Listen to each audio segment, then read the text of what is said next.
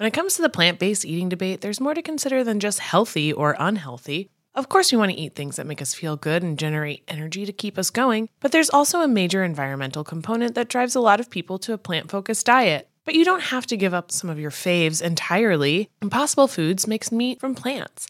They're solving the meat problem with more meat. By creating delicious meat from plants that's better for you and the planet, Impossible lets you enjoy some of your favorite meaty products with a plant based twist. Ground beef, homestyle meatballs, sausage patties, all made from plants. And that's just a few of their delicious and versatile options. No more tension between craving meat but not wanting to eat so much of it, or sacrificing your carnivorous faves for your health. Indulge in nutrient packed, plant based goodness and feel good doing it. Check out impossiblefoods.com to see how you can help solve the meat problem with more meat. That's I M P O S S I B L E F O O D S.com.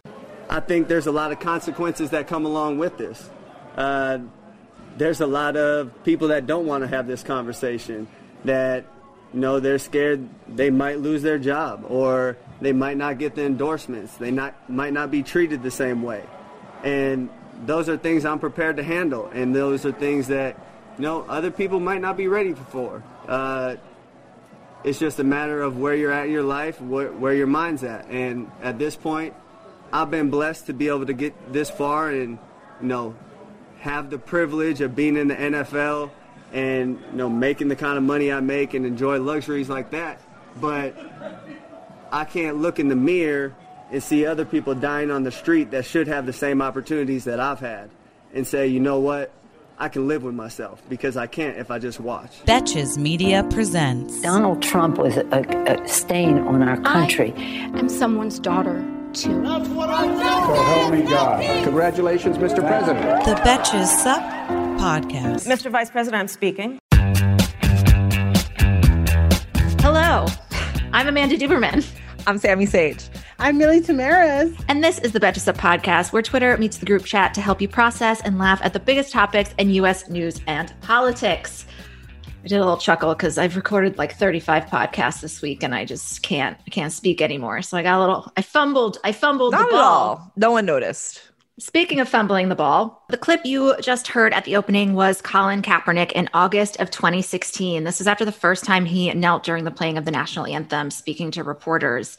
He obviously knelt in protest of police brutality and racial justice. And obviously, four years ago, five years ago almost, was he was pretty prescient about how people would react to that. And he now remains unsigned five years later after coming to a settlement with the NFL after after filing a grievance of some sort. But it's really weird to hear that and exactly what he predicted happened. Yeah, I mean, I I get pretty mad about like Colin Kaepernick because I don't know, the NFL is just so conservative and annoying in that way and it just seems obvious to me like he made himself into like a Muhammad Ali, Jackie Robinson type figure like instantaneously and the fact that the owners and the the teams basically don't recognize that is so stupid and frustrating. Yeah, I feel like, I mean, I think he did, you know, because people are like, oh, he's just doing this for fame. Like, I definitely feel like he did make a calculated risk. And, like, even to be honest, like, the longevity of football players in general isn't that long either.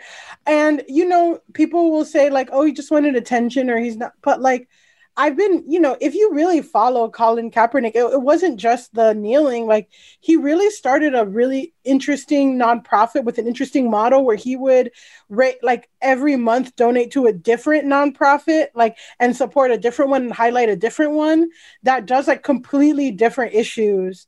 Um, so that that that was something that I was respectable. It was like it's not like he tried to start it, he started his own foundation, but the foundation's like celebrating and and promoting these other people that have already been doing the work. So he's somebody that's really interesting in that like yes he did this like thing and probably like calculated for the longevity of his career and his success whatever. But also like he's somebody who amplifies people who've already been doing the work which is something that's mm-hmm. criticized a lot. It's something that's interesting because like he became this this figure and he's so controversial and stuff but so controversial to so many people. Like i just remember there was a teen mom 2 reunion where he came up because his girlfriend is like a host of an mtv thing and jenelle like made some inflammatory comments and then they were talking about black lives matter on teen mom 2 reunion so it's just like wow like i'm just like it's going to be so iconic Totally. like 30 40 years from now of like it's not just the nfl but it's permeated all through pop culture so in that way it's really cool Oh, sorry. No, I, I definitely was not meaning to suggest that he did it like for the fame, but I think he did. He what he did was like so necessary, and honestly, like he's gonna have so much more of an impact than like any other person on his team. Like I didn't know who he was because I don't like follow football, but then now I'm like, okay, who's my preferred football player? Right. Like it's him, and he's not even football. I guess you could say he kind of is. I don't know at this point. Yeah, I um I had our sup intern yesterday. She prepped this like super cool Instagram story for the weekend about the history of black NFL players and just iconic moments. And like she and I both went to Barnard, a very like liberal arts women's college in the city. And both at the end yesterday we were like, is football amazing? Do we love football? I don't think so. But we obviously played that clip for the Super Bowl. Um, which are you guys gonna watch? I mean, it'll be on in my house. Like yeah. I'll, yeah. Did you guys see that viral video that went around, which um by Michael Benjamin, who's like he's gay and he lives in LA and he he he basically FaceTimes like ten of his friends and he's like, who's playing against who's playing the football? Oh, right, right. I didn't click on that yet, but I saw like, it. It's like ten people. Like what? I don't know. Yeah, it's a weird year. so It's a weird year for the don't Super Bowl for sure. Now that you're, I don't know. I just know that Tom Brady is in it because like that is a fact that I know, but I don't know what team Oh, he's even on. I think he's. Interesting. I think we're going to get some messages about this. I'll I'll, I'll be talking to you guys. They're going to the be like, you I think we'll get some gonna be like, you guys are so out of touch, such liberals, Oh God. snowflakes, don't care about football, America's greatest pastime. Yeah, of course. No. Snowflakes wouldn't care about football. What we do care about is uh, Jared and Ivanka Trump. Yeah, There's Yes. some Ivanka news that we had to address today. Even though they are not uh, federal employees anymore, they're still amusing us in some ways. So, the government watchdog Citizens for Responsibility and Ethics in Washington, they have been looking at Jared and Ivanka's financial disclosures throughout the term, and they found that the couple earned as much as 120 million in outside income in 2020, a year where like an unprecedented number of people filed for unemployment bad year. But believe it or not, um, this was just this is especially bad year for them. The pandemic hit them too. Uh, Ivanka earned about a million and a half from hotel revenue last year, but that was down from four million the year before. And her, the value of her stake in the Trump Hotel has jumped like crazy. It's dropped from five to twenty-five million to a hundred to two hundred fifty thousand. ooh, I know. I normally don't like to list numbers at our listeners, but but that one was worth listing out. Yeah, that's different. Ouch. Yeah. I feel Yeah, so that's a bad for her. You're living a different life with those numbers. Yeah, no, Yeah. for real. But a hundred, like, damn, a hundred million in 2020. Like, are you serious? But also, um, it's been brought to my attention. I don't know if y'all have seen this. Jared and Ivanka's there's alleged sex playlist. No, no. Oh my! how is yes. it? How? Who? Who alleged? Okay, so basically, Somebody find it on Um, Spotify. Yes. So basically, this reporter was like, did this thing where it's like all of Ivanka's playlists, because she posts playlists. This was from 2017 or 20, yeah, I think it might be 2017 or 2015, I forget. But um Ivanka has playlists and she posts playlists like getting ready in the Right. morning or something. Like all her playlists like have specific um titles. And then one of them is Fuck like the no no no it's like the day of her anniversary with jared Right. And then I do remember this. yes it has five songs it's only 20 minutes long and it's like adele james What? It's like the most whack like sex playlist ever first of all my sex minutes. playlist yeah it's like four hours long it's mostly i listen to it on airplanes but uh like like to fall asleep too. but i Not have to have sex on airplanes for four. I have had sex in this playlist, but I will say, yeah, like it's insane. I think that I, if we're really dedicated to, if you're really dedicated to the sup, I think that the next time you have an opportunity, you should try out the Javanka playlist and let us know how it goes. Is it just like rolling in the deep? It's just funny because like they're they're they're they're expecting the foreplay, the sex, and like any sort of post, you know, coital cuddling to all go in 20 minutes. yeah. So yeah, somebody's like so so I got in an argument with my friend because it's like, do you think I know this is so different from like their financial disclosures, but we no, have no, this, this is better. It's do you think like my friends like they don't cuddle and I'm like Ivanka's a big spoon for sure. Ivanka big spoons for sure if they do cuddle. I, I think she holds Jared like a doll.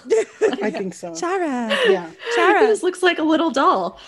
Uh, yeah. But the, poor Javanka. The interesting thing about these like financial disclosures, or really any disclosures of theirs, is like how clear it was that they were not interested in governing for like the, the sake of the masses. Like their intention, like what was always kind of going on in the back of their head was like, okay, how are we going to cash out from this? Like, what are our what are our positions? Like, like right, it was right. always sort of about for them how can we like looking at it as a business essentially. And then also the time when she was just like mingling with the the leaders and they were just like who are you?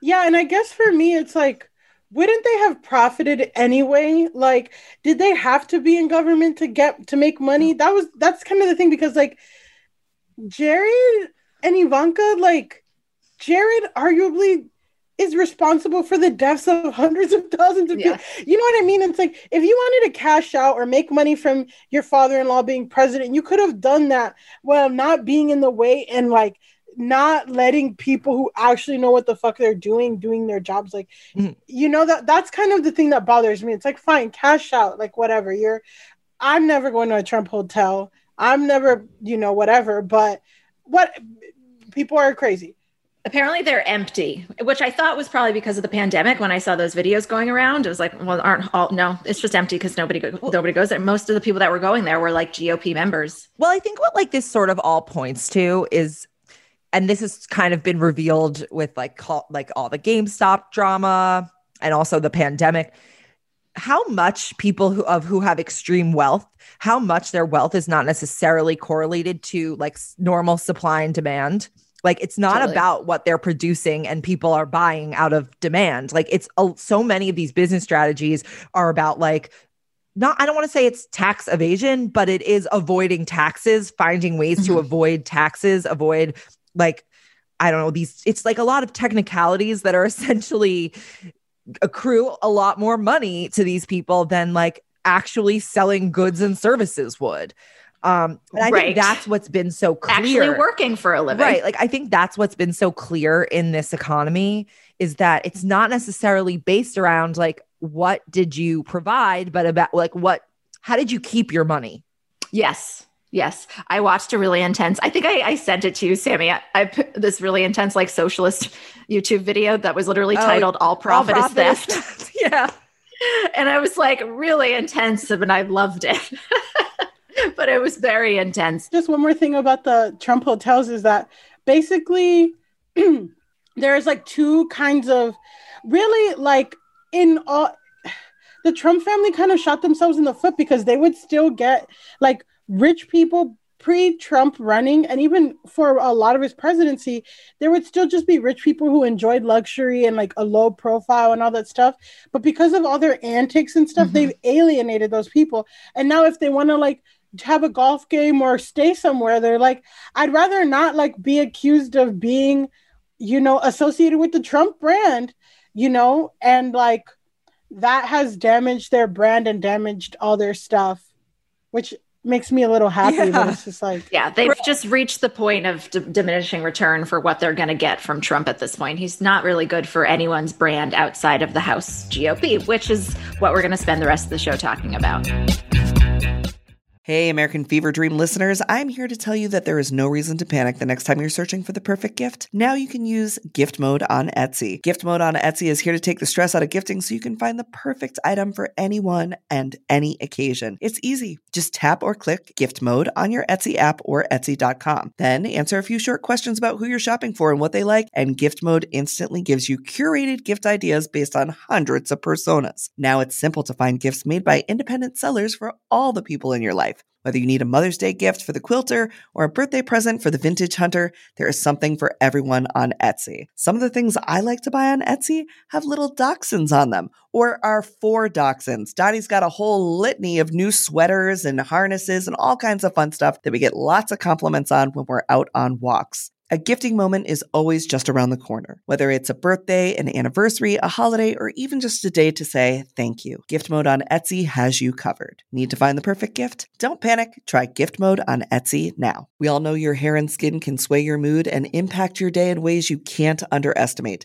Sometimes what starts as a bad hair day quickly turns into a bad everything else day. I'd never found beauty products that really understood my needs, but ever since I switched to custom hair and skin routine with pros, I've noticed so many benefits healthier hair and skin.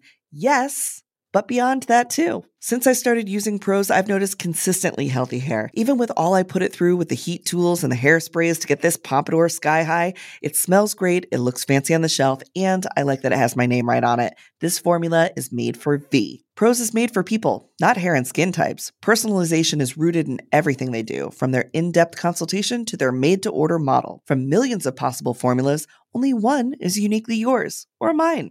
And Prose isn't just better for you, it's better for the planet. They're a certified B Corp, cruelty free, and the first and only carbon neutral custom beauty brand. They even have a review and refine tool which learns from my feedback and adjusts my formula to keep up with the seasons and changes in my life. Prose is so confident that you'll bring out your best hair and skin that they're offering an exclusive trial offer of 50% off your first subscription at prose.com slash feverdream. So get your free consultation, then 50% off at prose.com slash feverdream. That's P-R-O-S-E dot com slash feverdream.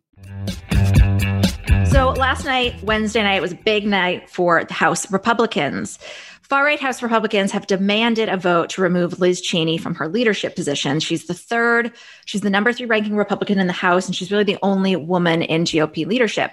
They said Cheney should pay for betraying Trump with her impeachment vote. She stood up, spoke, didn't apologize, and then members voted by a secret ballot, and she kept her leadership post by a vote of 145 to 61, which was reported as a huge victory for her, a resounding win. Um, what impact do we think the secret ballot had here? Do we think that it had any impact?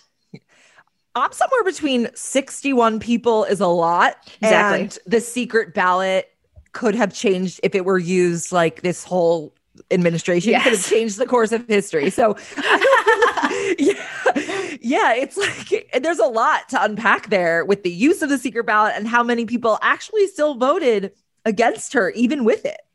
Exactly. Yeah, it's like they could have gotten. Yeah, they could have impeached Trump if they had the secret ballot. Totally. Like Yeah. it's and then yeah, sixty-one people. Yeah, ah, that that like that. It's such a conflict with me because I'm just like, I don't know. I mean, are we going to talk about the QAnon, like how, like they want to rebrand the Republican Party Yes. as a QAnon? Yeah. So, I mean, they did this by secret ballot, but today I think the whole House is going to have to vote on whether or not to remove her from her committee positions. Nancy Pelosi basically gave Kevin McCarthy, who is the GOP House leader, an opportunity to discipline him herself. Apparently, himself, apparently, he floated the idea. He was like, okay, I'll remove her from one. Would that be good? And Nancy was like, no. That's not So acceptable. stupid. So they're going to have a vote today, possibly by the time you've listened to this podcast. And she is under threat of being removed from her committee positions. Democrats run the House, they have the majority, and it sure looks like that's going to happen. And all members, this is a public ballot. So, you know, Republicans who decide it's fine are basically saying that it's fine if a woman who harasses teenage survivors of school shootings is on a committee that crafts legislation. Last night, we should note, Greene went on a bit of an not even apology tour. She's had one stop on her apology tour. She in behind closed doors said that she was really sorry. She said so turning to QAnon was a mistake she made at a dark point in her life. When? Like yesterday? She's No. still she's still doing it and she just apologized for her past statements, walked them back and said, "I'm sorry. This is how this has impacted you." And apparently got a standing ovation after that. So we'll look forward to that public vote today. But as you were saying, this will allow Democrats to tie the entire party directly to QAnon. the idea that this was like something she turned to at like dark point in her life lol i don't refuse to buy that but it's also she clearly does not actually have remorse because she did not have any remorse before it became a very possible possible almost foregone conclusion that she's getting removed from these committees like if you genuinely regretted something like that because you turned to it at a low point in your life you would have apologized like the second it came out Right. Yeah. When did she decide? She's been spewing this for in recent days. I feel like I feel like a few things, right? Like on one end, I feel like the the point or like the reason why QAnon's so big is because so many people in dark points of their life do get radicalized by this and think that this is like real and logical and all this stuff. But those people are so deep in, like there's all this stuff. It's like they have to be deprogrammed and they really believe this shit. So there's that one thing. Then the second thing is like, um, yeah she doesn't care like she's not getting any consequences and and it's just like all these things are so fucking like jewish lasers like are you serious like how can you have a position in government She also said she never said that. She no, she didn't say that actually. She said I don't know what those are. So she didn't deny they exist. Okay, she did not say Jewish space lasers. She Right, said that the yeah. Rothschilds were funding space lasers that started the California wildfires, but like it became translated to Jewish space lasers because Okay. Rothschild in vernacular obviously is Yes. a, like an old Jewish anti-Semitic trope, like clearly. Yeah. Yeah i mean just like the george soros bullshit Yeah. which um soros if you're It's listening i i was at the BM, blm protest and i'm still waiting for my check so right because we're all paid protesters Yeah. Um, but I think another thing which I've seen, I see Democrats and like Nancy Pelosi. I think what they're trying to do now, which I've seen on Twitter, like get commentary, and I'd love to hear what y'all think, is like I see this effort from Dems, even like moderate Dems, and even like AOC and stuff about calling not the Republican Party but the Q Party, like Yeah. um and rebranding that and like tying them all as QAnon and showing people basically I think that their strategy is like look if you vote Republican like there's no moderate Republican now it's only QAnon because they all made this decision and like I'm seeing people on the left criticize like Nancy Pelosi like oh this is so corny or this is so stupid Yeah, because she sent out that press release that referred to Kevin McCarthy as uh, instead of Q. R for Republican from his state, she, she used Q, so the Q party in a, in a in a re- press release from the Speaker of the House. Yeah, That is such like a Nancy Pelosi way of clapping back. yeah, Exactly. She takes it real No. far sometimes. Yeah, no, that's what I'm saying. So like there I just see like on one end I'm like this is brilliant and then, then on the other end I'm like is this going to be like covfefe like kind of Yeah. stupid meme thing but so I'm just curious what y'all think.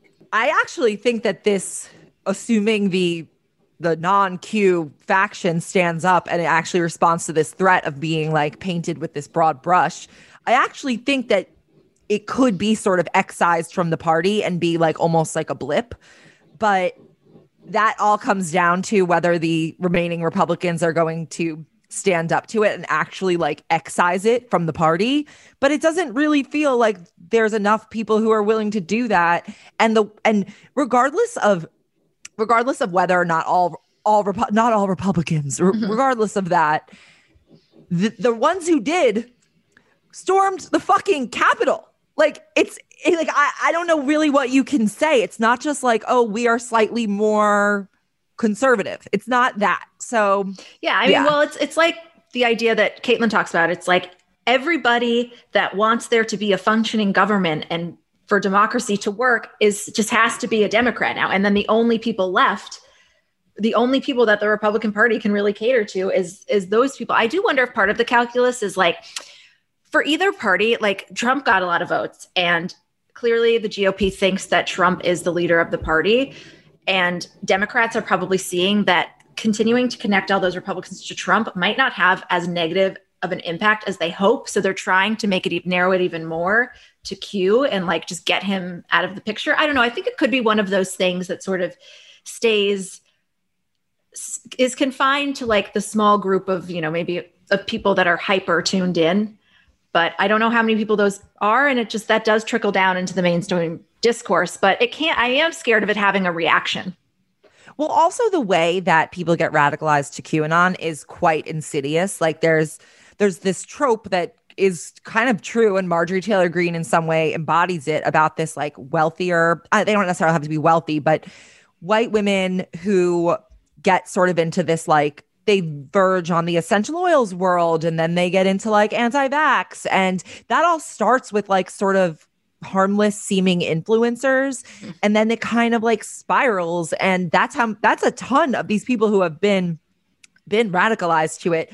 Marjorie taylor greene stands for that too. She's like a pretty wealthy woman who is who i think kind of embodies it. She's a mother of several mm-hmm. like they like they it's kind of like this you assume it's like these like wacko you know, like crazy militia guys. Like, no, they're they're like the Proud Boy, three yeah. percent Oath Keeper crowd. But then you have like the intellectual piece of it. I'm calling it intellectual, but what I really mean is like the thought piece of yeah. it, which is the like this white woman kind of influencer led belief system and like the tech companies are responsible for making sure that like it doesn't spiral to that but it's an algor- it's an algorithm so it's difficult yeah, and I think like there's an article, and I have to find the source, but basically there's an article that's talking about like we focus so much on the radicalization of white men and white supremacist trends on men.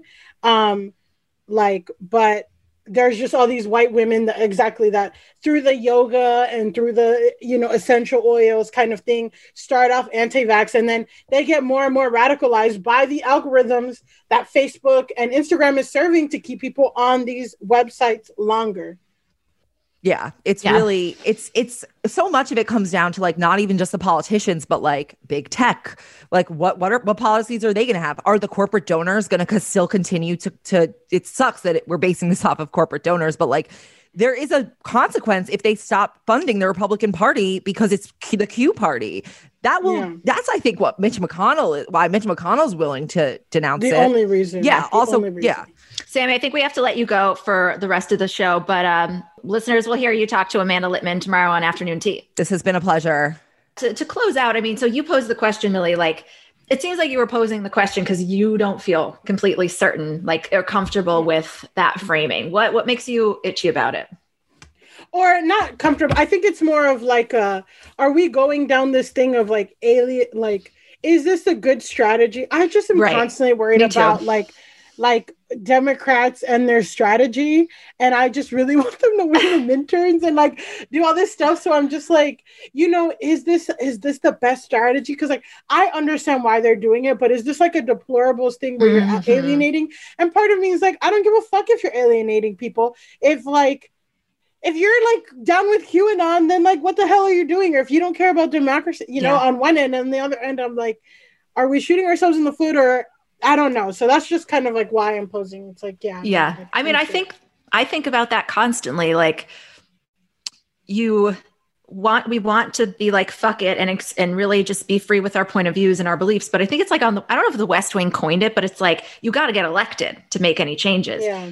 we got to get elected so mm-hmm. i'm constantly thinking of the ways like uh, it's not fair that Republicans can come back with so many bad faith attacks and that people are so deluded about what Democrats want and what progressives want. But like those are the facts. We can't change the facts. Um, I mean, Republicans do, but we we can't. So, yeah, I think that I guess the question probably is like, how big is that group of Republicans who are going to be so who hated Trump, maybe voted against Trump, but are so offended by the Democrats calling them the Q party now that they become they they don't become open to our ideas or people that were somewhat moderate. I think it, it I don't know how big that group is, but I think that is the question, like the size of the group that could potentially be alienated and offended by this.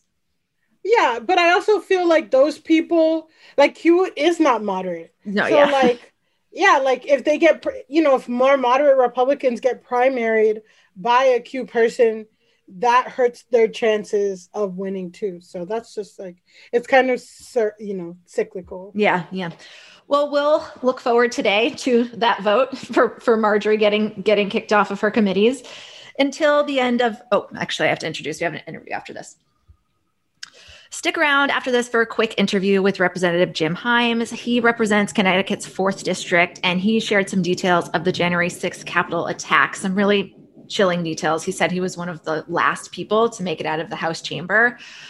We also talk about expectations for the impeachment trial next week and just what work is like without Trump around.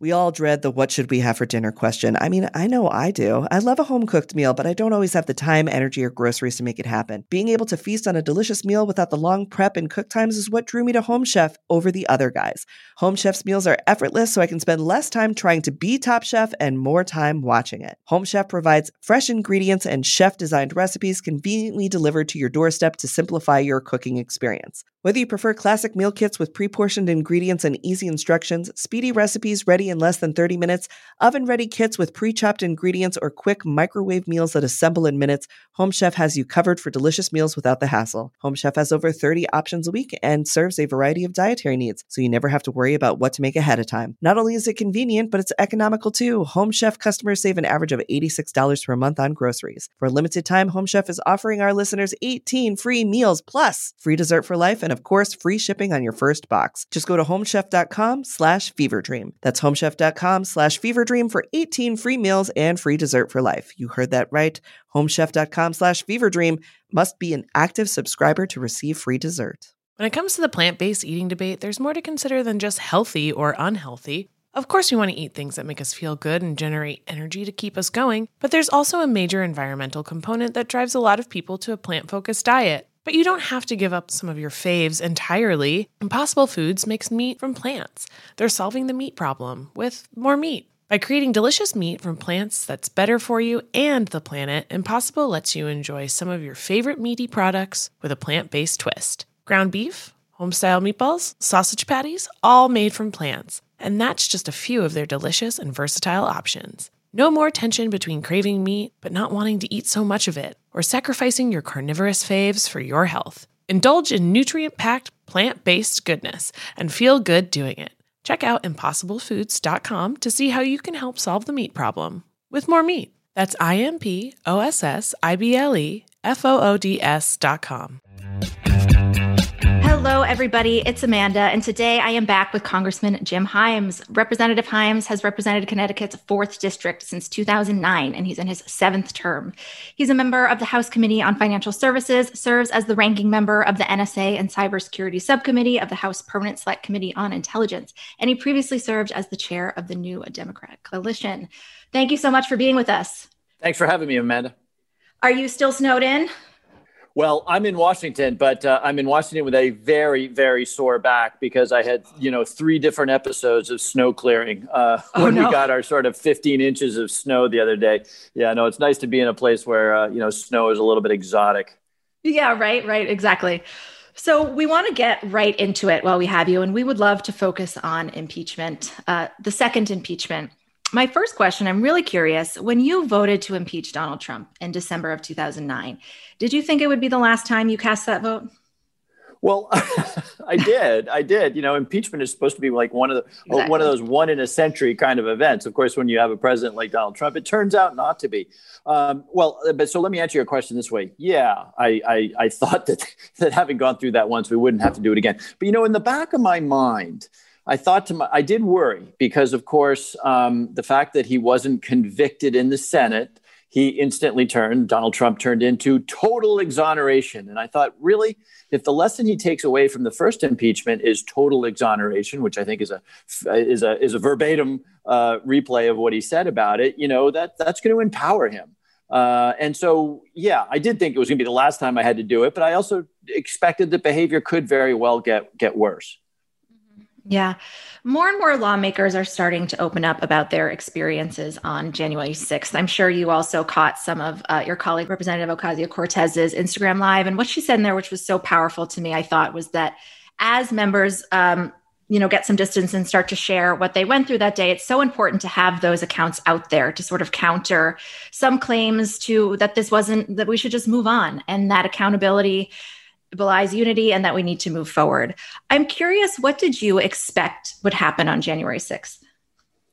Well, like everyone, um, you know, I expected a dull, uh, procedural, administrative um, event of of counting the envelopes. I've been through. I guess this was the fourth one I've done in my political career, uh, and the last one was particularly boring. I mean, there were a number of Democrats in the House who raised very brief objections, but they couldn't get a senator to go along with the objections.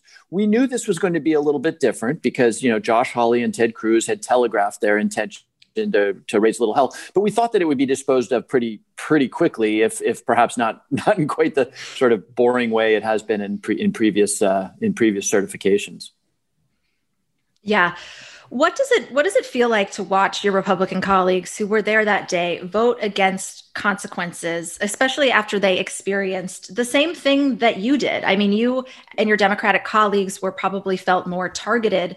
How has it been to watch them sort of not pretend that this didn't happen, but be so eager to move forward? Well, um, yeah, that's a that's a really hard question uh, with a lot of facets to it because. Mm-hmm you know, as as we all saw, what I was expecting, which was maybe a slightly more protracted procedure, uh, but nonetheless a quiet one. That's not what happened, uh, and I was one of the last people out of the out of the House of Representatives that day. You know, as I went out, I was sort of accompanied by officers with their weapons drawn and pointed at a door with furniture piled up against it, and uh, uh, so it was shocking. I mean, I remember at the time being absolutely shocked that the Capitol was as vulnerable as it was. I mean, sitting on the Intelligence Committee as I do, I spend a lot of time in very secure locations. And I've just always assumed, uh, you know, as I've said before, that somebody has a big red button somewhere and you press that red button and boom, everything is closed up and everybody's out of the Capitol. Well, uh, not, not, not really. Right. Um, and so, you know, you ask about uh, the Republicans. Um, it's a it's a complicated question because we got to start with the fact that um, that there were a few Republicans, very few, who stood up and did the right thing. Yeah, uh, I, and you know, I have infinite uh, um, gratitude for people like Adam Kinzinger and I never in a million years thought I would say this, but Liz Cheney. Mm-hmm. you know, I just one of the many disoriented aspects of this is all of a sudden right. you're having warm feelings for the Cheney family. I mean, I know suddenly happen? Dick Cheney's daughter is the conscience of the Republican Party. Well, one week Dick Cheney leads a letter of former secretaries of defense, you know, saying that the military must not get involved, and a week later, his daughter, you know, is, is the only Republican in the House meaningfully standing up for. Uh, uh, for our, our democracy. But it's really hard, honestly, Amanda. So, a couple of things. Um, number one, I just, I, this refrain keeps echoing through my head, which is that the vast majority of Republicans in the Congress, and today, the Republicans that elected them, when presented with a very clear choice, of a peaceful transfer of constitutionally dictated power in a democratic republic on the one hand and a brutal and violent coup attempt. And it, and it wasn't just January 6th, right? It was the call to Georgia, it was the big lie. Faced with that choice, the majority of my Republican colleagues chose power over democracy. And you know, I've irritated my fellow Democrats for for years now because I really believe profoundly in bipartisanship. And I really believe in reaching out to the other side of the aisle under almost all circumstances. But that's okay when we have policy disagreements. I mean, you know, if you believe that tax cuts should go to the wealthy, I, I completely disagree with you. But look, let's listen. To, Let's let's let's hear each other out. But now you're now you're contemplating compromising with people who said no to our democratic constitutional republic.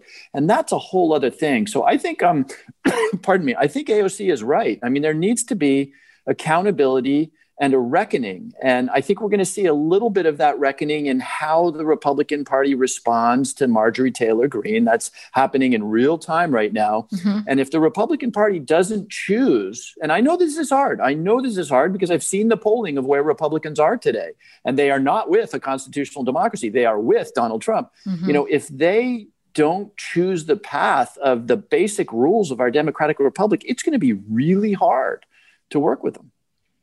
Yeah. What are your expectations for the trial next week? Yesterday, your colleagues, the impeachment managers, released their 80 page brief, which outlined a lot of what you just said. It was the months leading up, it was the call with Secretary of State, the Secretary of State of Georgia. Um, it was the clear and systematic attempt over a long period of time to to sow doubt that ultimately did incite this, in addition to, of course, the direct incitement on the day. What are your expectations for the trial next week? What do you hope to see, especially when a conviction doesn't seem super likely, but we need to be holding the people responsible accountable and making a big show of doing so. Yeah, so I I, I think my expectations are are pretty much rock solid for what's going to happen. Um, okay. The Democratic managers, led by Jamie Raskin, who I swear to God is an angel on this planet um, in every uh, sense of that word intellect, grace, dignity, integrity um, they're going to present a very compelling case. And I know that because I was here. I, I you know, I, I, could easily be a witness mm-hmm. if, if they if they wanted right. to call witnesses. Um, and the other side is going to present two specious arguments. They're going to say, because uh, they said it in their brief, that the president, first of all, can't be impeached because he's no longer the president. The implication of that being, of course, that uh, any president in the final weeks of his or her term could do whatever they want with no accountability. Because remember, right now, and I don't know if this is good or bad, it's the opinion of a lot of very smart lawyers. The theory is that the president, when he's president, can't be prosecuted. Right. Um, we dealt with that in the first impeachment. And now the theory is that, oh, and by the way, for the last, pick your number, a month or two, he can't be impeached either. Think about that. If that theory is correct, we have one person, it happens to be the most powerful person amongst us, who in a period of two months can commit the most heinous acts and there's no mechanism for accountability. So that's just bogus, right? The other argument they're going to make is that, oh, he was just exercising his First Amendment rights. right now, you know, look, I'm not a lawyer, but uh, but uh, you know, like so many people out there in the street, I understand that our First yeah. Amendment uh, uh does not guarantee us the right to incite, to urge violence, to as the as we always say, to cry, you know, fire in a crowded theater. So they're going to put forward two very specious and obviously specious arguments, and then the Senate is going to acquit the president. You know, there's just maybe I'm getting cynical in my old age, but the notion that there are going to be six, I guess it's 17 Republicans who are going to convict the president to me seems uh, like not where that party is right now. Yeah, it's just hard to imagine what could come out between now and then. No, it's not. It's not. It's actually not hard to imagine. It's not hard yeah, to imagine. True. The answer to your question is nothing. Exactly. Nothing. Um, where the Republican Party is today, there is nothing that can come out. Look, I mean, you know, uh, the uh, famous uh, you know, uh, grabbing episode mm-hmm. immediately before that. Well, that didn't make a difference. So the answer to your question is there's nothing that can come out between now and then that will cause a Lindsey Graham uh, or a Marco Rubio to set aside their ambition and their abject terror at their own base to convict this president. Yeah, I in the Trump lawyer's legal brief because you were mentioning that now suddenly he's immune from prosecution. They suggested that if if they go after if they try to prosecute Donald Trump, they're putting him into they're basically making him a second class citizen. They're making the the former president if they get to be in a special category. They really really stretched it. Um, I'm also curious what's work like with Trump gone. The nation is obviously in crisis in so many ways, and of course there's still so much urgency and anxiety. But the former president was such an overwhelming presence for four years. How has the shift been? Is it perceptible or is it sort of hard to notice because of the, the temperature is and the tension is still pretty high? It's, it's not hard to notice. Um, you know, let me just look inside my own head and heart right now. Um, you know, I'm one of those grin and bear it types, you know, keep calm and carry on. Um, so I didn't appreciate the extent to which a constant flow of vitriol and bile and hatred and insanity out of the White House um, was really damaging to my sense of optimism, to my belief that Americans are fundamentally good people. Yeah. Um, so I, I, I, I, told somebody on inauguration day, I feel, felt on inauguration day like I lost 15 pounds in 20 minutes. Um, and, you know, again, as a rationalist, um, one of the really challenging things about the Obama administration, sorry, the, the Trump administration, there were challenging things about Obama yeah. too, but the, the, the, challenging thing about the Trump administration was um, I represent a very diverse community mm-hmm. um, and um, across the, you name the spectrum, whether it's, you know, affluence or color or whatever it is, I had to absorb an immense amount of anxiety. I had to listen to mm-hmm. people. Oftentimes it was women. I think women felt a particular anxiety in the face of Donald Trump who were just terrified for four years. And I'm not trained to sort of be, you know, the deep uh, mm-hmm. empath. I'm not trained in how to sort of. Uh, now, by the way, I, I, I, sort of learned I got a battlefield promotion on the issue, but um, it is just so wonderful to sort of get back to a world where we're talking about actually fixing COVID, about restarting the economy, and not managing this marshmallow amorphous like panic that we were all dealing with. So that's all wonderful. But of course, you know, just as we did in 09, we've inherited um, an absolute mess that requires laser like focus and, and is going to require a lot of work to fix. Yeah, yeah. You were elected the same year President Obama was, right? So you came in with that first financial crisis. That was the start of your congressional career. Yeah, quite book quite a bookend, right? So in yeah. 09, when I was when I was sworn in, that quarter the economy contracted by 10%. People were losing their homes. Thank you, George W. Bush. And now, mm-hmm. you know, we're losing 4,000 Americans uh, a day. Thank you, Donald Trump. It sort of feels like uh, you know, my I've gotten to be a firefighter, you know, coming yeah. in to fix the disasters that were that were that uh, the new Democratic president inherited. Yeah, yeah. Shifting to the coronavirus. So you you represent Connecticut's fourth district, which, as you mentioned, is super super diverse and has a proximity to the to New York City, where I I bet you're getting you're only as protected as we are here in the city. There's so much in and out in the areas you represent. You wrote on Twitter the other day that while counties are handling distribution really, really smoothly and doing a great job. The state simply needs to double or triple the volume of vaccines it's getting. What is your sense from the first few weeks of this administration and your exposure to how it was going in the last that the fundamental issue with vaccine distribution has been?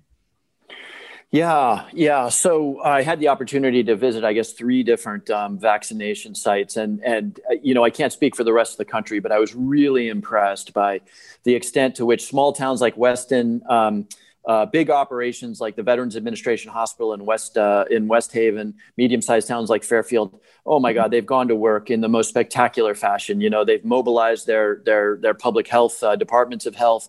De- doesn't politics don't matter, parties parties don't matter, and they're out there doing the right thing. And the good news about that is that they've got the capacity to vaccinate a lot more people. Um, the burden is now on the federal government and you know our our COVID czar Jeff Zients and others to make sure uh, that we're getting enough vaccine because every site that I visited could have been doing a lot more vaccinations. And you know why that's so important because honestly, apart from sort of, you know, wearing these masks and, and doing the right things, which the country has been, um, I would give the country sort of a B minus on that front.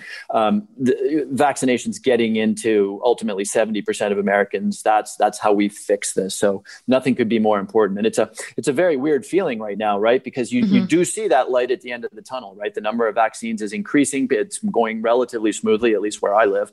Um, but you know, we're still experiencing 3,000 and 4,000 fatalities a day. So I mean, talk about schizophrenia. Mm-hmm. Yeah, I'm so glad you spoke to to how it's actually going well because as much as it's disappointing that the last administration totally bungled this effort, the way that Americans have rallied and just risen to the occasion and done the most with what they have is really spectacular and needs to be lauded more. And and it's super hard, right? I mean, it's it's hard logistically um, you know, you've got something that needs to be kept at very low temperatures. It has a shelf life. You know, it's it's a scary thing for people. Needles are scary. Hospitals are scary. There's people out there, uh, sadly, who are you know have irrational beliefs about vaccines. That's hard. By the way, the ethics and the philosophy of this are hard. Yeah. Um, you know, who goes first? Who goes first? That is not a self-evident question, and it and it really, as people think about that, you both sort of get to look at people's moral reasoning. You also, sadly, I think, see some examples of people really being selfless and people being really selfish. But mm-hmm. but it's hard, right? You know, we're all running around saying, "Well, 75 years old, 75 years old. That's that's the place to start." Yes, that is the place to start. But be mindful of the fact that um, the African American population's average uh, age of fatality from COVID is much lower than it is for white Americans. So, where you set that 75 year old breakpoint actually has implications with respect to, uh, you know, oh, some wow. disenfranchised mm-hmm. and, and, and vulnerable communities. Yeah, yeah. It's like if you're going to target it to the most vulnerable communities, age isn't the only thing that adds. Age and pre existing conditions aren't sadly the only thing that adds to vulnerability. Our last question is wanted to speak to you briefly about uh, movement on relief. We're currently in a bit of a holding pattern with the next stage, but it looks like it's picking up. Senate Democrats yesterday voted to kickstart the budget reconciliation process. Our nation is obviously an unprecedented crisis. I'm talking about this for 20 minutes, but what do you say to the people who say that providing relief to Americans through this path, through doing it with Democrats alone, belies the unity message that we should be seeing in Congress? Well, um, first of all, I object to the word unity. Um, someday, if we're invaded by a foreign country, that will be the moment where I'm looking for unity. Um, what we need right now is um, is compromise and thoughtfulness with people who have um, uh, the best interests at heart um, and who have good ideas. Um, and quite frankly, and you know, I'm, I'm sitting on 12 years of really working hard towards bipartisanship. Um, the Republicans don't have a leg to stand on right now. Um, they did one thing with no Democratic help in the last go round, which was massive, which is uh, in scale roughly what we're talking about right now. And that, of course, was Donald Trump's tax reform, which handed right. 80% of its benefits, more than 80% of its benefits to the top 1% into corporations. They they did that. That's what they do. They didn't get any they didn't they didn't get any help from Democrats on that because that's not where our values are. Well, guess what? Now it's our turn. And what we're doing is not handing 80% of a massive tax cut and a deficit exploding uh, initiative um, what we're doing is we're actually saving people's lives and restarting this economy. So, you know, I think President Biden, when he mm-hmm. spoke to us this morning, said exactly the right thing, which is, of course, we're always going to reach out. We're always going to listen to it. Look, if you think $75,000 is not the right income break point for the $1,600, you know, tell us why. Tell us why. We're always going to listen. But you know what? We're not going to do? We're not, when 4,000 Americans are dying every single day, are we going to spend weeks on some pointless, you know, unfact based debate that is going to, that is not going to help the American people? Yeah, absolutely. I'm glad you clarified that because it does feel like the sort of post election bid for unity. They're kind of like applying that in bad faith to every little thing. But you're right, 4,000 people are dying a day. We need to act quickly. Thank you so, so much for your time. We really appreciate it. Um, we're so glad that you are safe. And I hope you and your safe, your staff are recovering mentally, emotionally from the events of last week. And uh, thank you so much for your time. Until the end of democracy, I'm Amanda Duberman, and this is the Betches Sup podcast. Thanks very much. The Betches Sup podcast is produced by Amanda Duberman, Jorge Morales Pico, and Sean Kilby. Social media by Amanda Duberman. Artwork by Brittany Levine. Our podcast director is Sean Kilby. Be sure to follow us at Betches underscore sup on Instagram, Twitter, and TikTok, and send your emails to suppod at betches.com.